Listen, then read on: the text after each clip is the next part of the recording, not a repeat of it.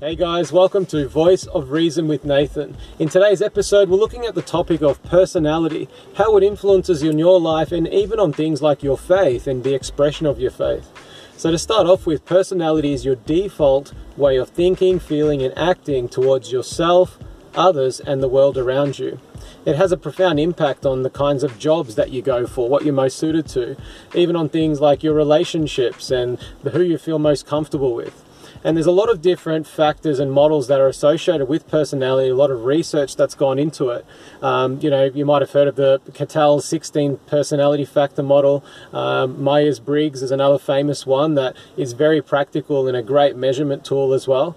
I'm going to focus on the Big Five personality theory, um, where we look at the ocean acronym um, and we'll go through that together now and see how it relates to you. And just to appreciate it's a spectrum. It's not you're this and you're not that and you're that and you're not this. It's we'll go through it now um, to help you understand it but it's on a spectrum. And so where do you fit on this model so that then you can use this to your advantage to see how it might be playing out in your own life?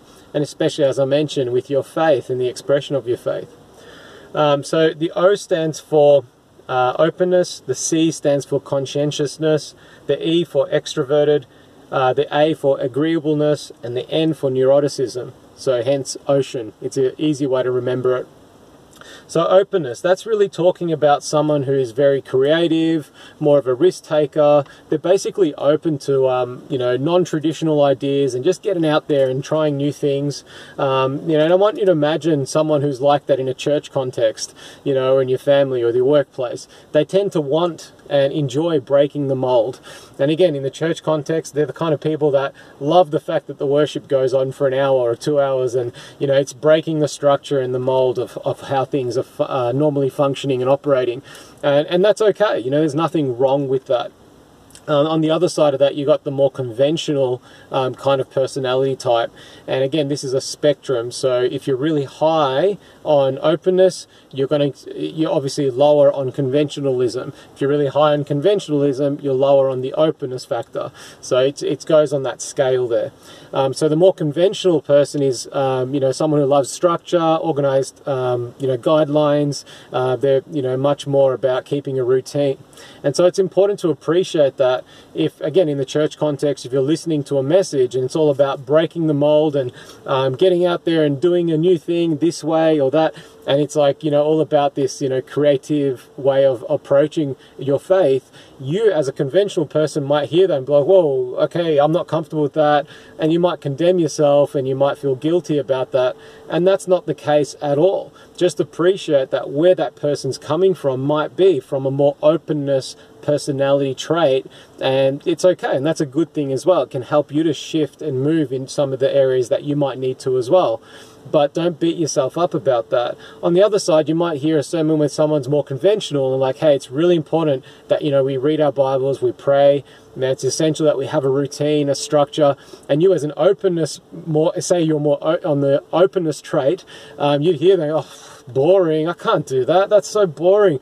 I want to get out there. I want to do this. I want to do that. You know, and so you you just again appreciating that that's got a good place as well.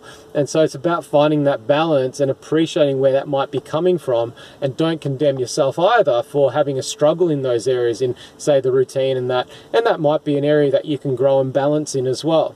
So again, just appreciating those differences there. The second one, the C, is conscientiousness. That's about someone who's really again organized self-disciplined responsible.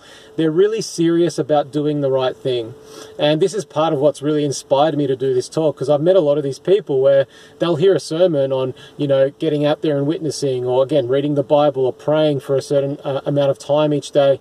And they'll beat themselves up because they set this really unrealistic standard this ideal that is impossible to meet um, so it's like, you know, I've got to pray an hour a day. And some of you might hear that, that's nothing, you know, that's easy. Um, but for some people, that's like really difficult to manage and put that in place for various reasons.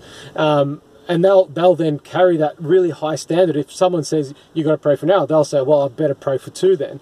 You know, so these these conscientious people are really really careful about doing the right thing, and if it's coming from a performance based mentality, it's always going to set you up for failure. So be aware of that. If that's the way that you're wired, that's a, a personality trait that you have, be careful of that. You can actually use that to your advantage. You know, you can actually help structure and, and put things in place that are healthy and functional and realistic, and you'll kick goals. Like you'll go really, really far with that. On the other side of the spectrum is the more impulsive type of person. So if you're high in conscientiousness, you're going to be less high on impulsive impulsivity. Um, if you're more impulsive, you're less high on the conscientiousness. I hope that's making sense on that range there. So the impulsive person obviously is more disorganized. They just go for it. They just break the boundaries. They just jump into action.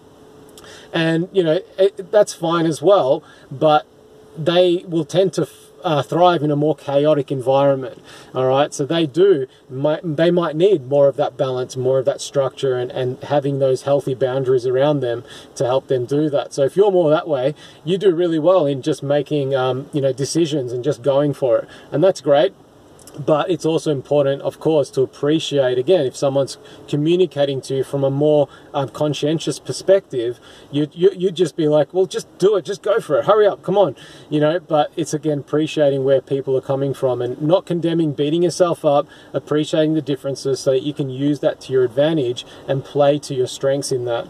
Um, the, the next one, extroversion, the E there is about uh, being energized by people. I've heard it described as though um, a, a, if you're an extrovert, it's like you wake up with um, with no golden coins, you know, and as you go about your day interacting with people, you get golden coins from the, the interactions you have with people. You get energized.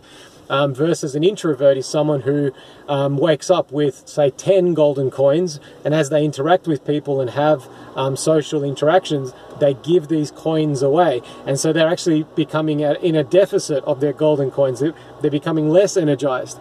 And so it's important to appreciate that difference there. And the extroverted people will tend to be more about like getting out there, witnessing, talking to groups, you know, getting out street preaching, um, you know, all that in the church context again and you know all about getting out there kind of thing tends to be that way. Not always but tends to be that way whereas the introvert's more about the one-to-one discipleship um, you know the, the, the really answering those questions going deeper. Not to say that extroverted people don't do that either but again that i'm just using the extremes there.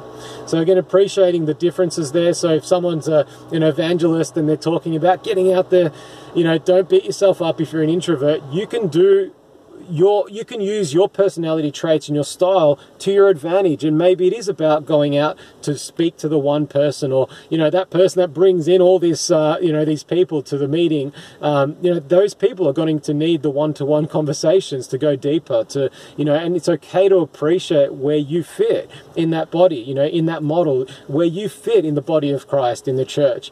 You know it's okay to appreciate where you're coming from and, and your style. You don't have to be like anyone else you know don't have to compare yourself to other people. Um, so that's important to appreciate that difference there. And the, the fourth one there is agreeableness. Um, that's someone who is very much about pleasing others, um, always looking out for the needs of others. You know, they'll put themselves second and put others first. And that's a great trait, you know, especially in the Christian community about serving and, and all of that. The danger with that, of course, is that they lose touch with their own needs and they can, if they're not careful, um, you know, lack boundaries and, and not have a healthy boundary setting. So, you know, their family starts to suffer, their children, um, you know, it might even be that they put ministry first, um, you know, before their own health.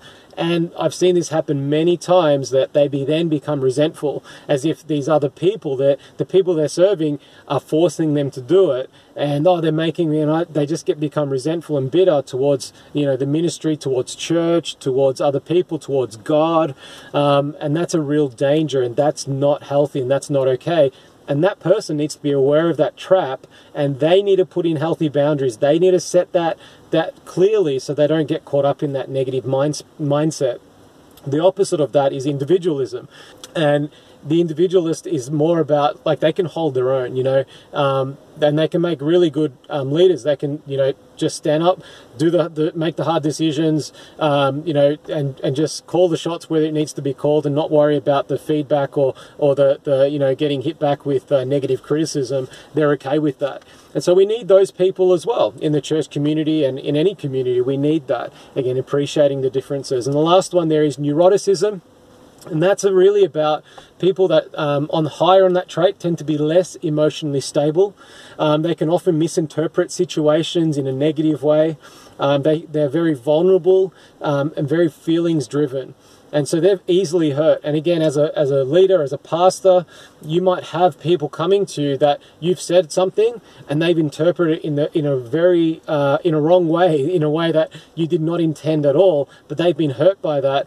And that not to say that they're neurotic but they may have that less emotionally stable less emotionally stable and just to appreciate that you know where they're coming from and not to take it personally. And if you are more that way it is important to develop strategies and ways to become more emotionally stable. The opposite of that, obviously, is more of the level headedness, uh, more emotionally stable, less reactive, more impulse control. And you can develop healthy ways to do that as well. And so I just wanted to share these ideas, these concepts, and more to just more to just get you thinking about what you're thinking about. I hope it's blessed you and encourages you to know the Lord and make him known and to appreciate where you're coming from and the way that God's designed you. So you can actually use the strengths and that, that you have in your personality style, grow and develop in that, and find that healthy balance, find that middle area, and really go for it, guys. Bless you guys. Hope this has helped, and uh, go for it.